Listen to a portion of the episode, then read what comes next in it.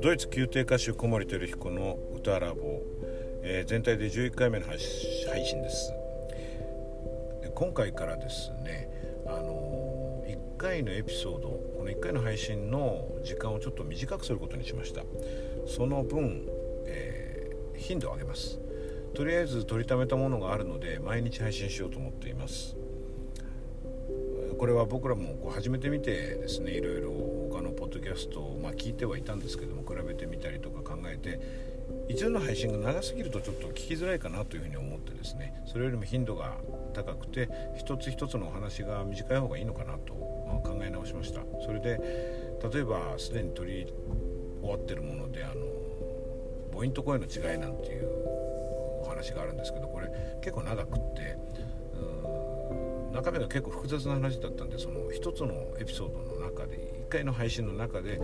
ブロックを5つに分けてお話してたりしたんですね。でこれなんかはもうだから5回分とみなしてもう5日間に分けてどんどん配信するような形を取りたいと思います。ということで今日からちょっと、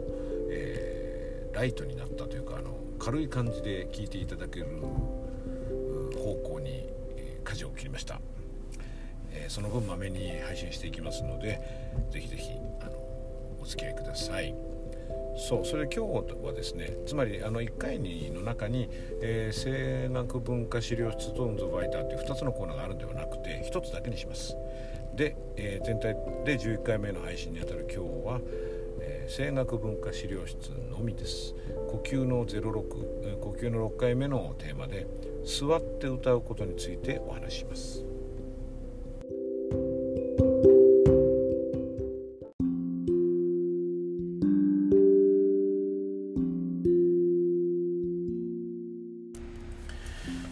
皆さんこんにちは。今日は座って歌うことについてお話したいと思います。えっ、とまあオペラの場合はですねあの演出上の理由で椅子に座ったまま歌うことも結構ありますね。それからまあレッスンなどで座ったまま歌う人はいないと思いますけれども例えば合唱の練習ですとか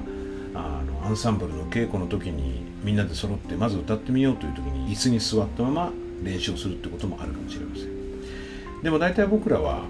本番でお客様の前で歌う時は立って歌いますね。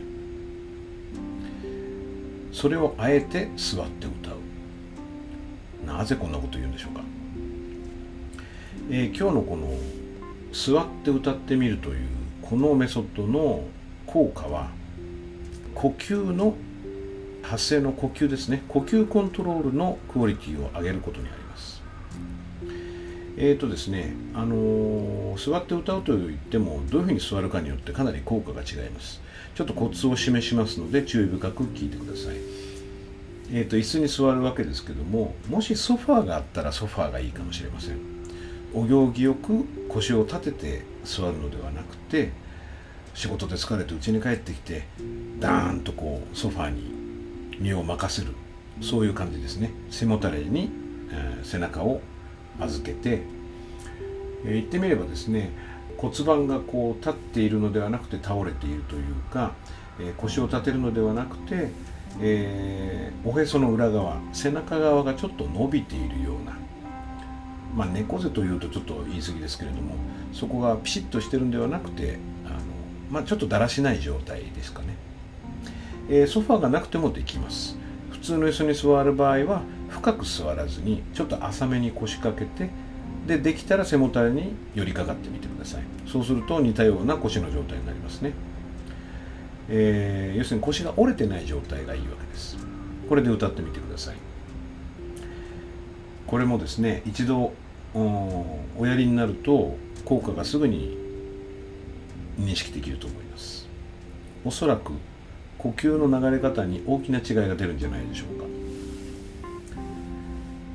なぜこういうことが起きるかというと、え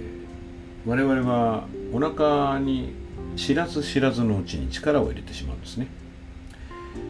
まあ、あの知らず知らずのうちにお腹に力を入れるケースと意識してお腹に力を入れるケースがあります、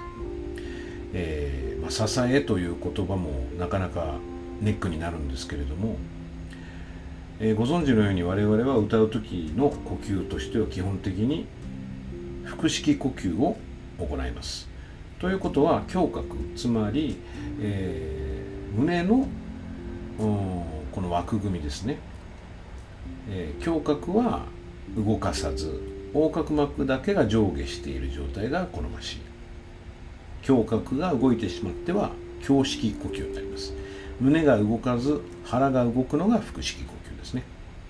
ですが、えー、例えば支えはお腹ですると思った時にお腹を止めてしまう。お腹に力を入れてしまうということがあります。あるいは力を入れた方がいいと思って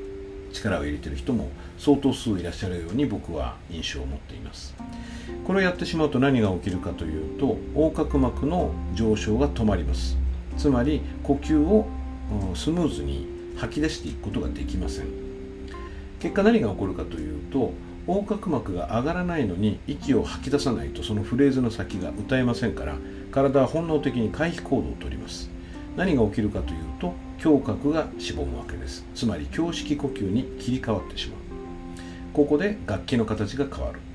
我々の楽器である体が形を変えてしまって共鳴も揃わなくなります。胸郭を動かしてしまうと楽器としての安定性が著しく損なわれます。ですのでそれを避けるために横隔膜は上がり続ける必要があります。そのためにはお腹に力を入れたくなっても入れずにとにかく横隔膜がどんどん上に上がるようにそれを促してあげるといいんですね。でも、えー、最初に申し上げたその知らず知らずの部分ですけれども横隔膜が上に上がった方がいいと思っているのに思わずなんかこう止めてしまうってことがあります。あの筋肉が力がグッと入ってしまう状態ですね。腹筋にこうやって力が入ると横隔膜が止まって先ほど申し上げたように息が止まって胸郭がしぼむこれを避けるためにはこの座って歌うというこのメソッドの中では横隔膜を止められないようにします。そのために座ります。座ることによって腹筋は横隔膜の上昇を止めにくくなります、まあ、それでもね渾身の力であの力んだらそれは止まるんですけれども。止めにくくなるだけで息の流れが快適になるのを感じるはずです。それで今まで歌いにくかったフレーズとりわけ上皇のフレーズとかそういうところが気持ちよく歌えるようになるんじゃないかと思います。一度ぜひ試してみてください。えー、まあ一つですねその時起こりうることの、まあ、パターンがいくつかあるんですけれどもうんこれをやるとですね今までこうしっかり止めていたものしっかりこう手応えを持って止めていたものから手を離さなきゃいけないような気持ちになります。不安が生じることが多いです。あるいは手応えを失ってしまいます。それによって声はスムーズに出るし息はスムーズに流れるんだけれどもなんか手応えがない。なんかその不安があるというような気持ちになるかもしれません。これが起こったらむしろ成功です。ただこの気持ちと折り合わなきゃいけないのでこれをやった時は是非ですねあの、まあ、友達とかにその声を聞いてもらうとかあるいは録音をしてみてその録音した声を自分で客観的に聞いてみるといいと思います。自分が生でリアルタイムで聞いている自分の声よりもずっと自然で伸びやかな声の響きと息の流れを感じることができるんじゃないかと思います。座って歌ってみてよかったらそれを立った時にえー、再現できるかこれが一つのネックですね。座って歌ってみて立って歌ってみてこれを繰り返すのも一つの学びになるかもしれません。あのこれ僕が発見したのはですね今でもよく覚えてるんですけれども大学2年生の時でした。あのシューベルトの非常に難しい歌曲のロングブレスのところがどうしてもうまく歌えなくて最後の方でリミネンドをするんですね。盾ごと弾きの歌というゲーテの詩の3部作の2つ目の曲なんですけれども。でどうしても歌えなくてもう嫌になってしまって一度ドカッと座ったんです。で座って歌ってみたら全然歌えるんですよ。なんだこりゃと思ってこう狐につままれたような気持ちになって立ち上がってみたんですね。でもう一度歌ったら歌えないんです。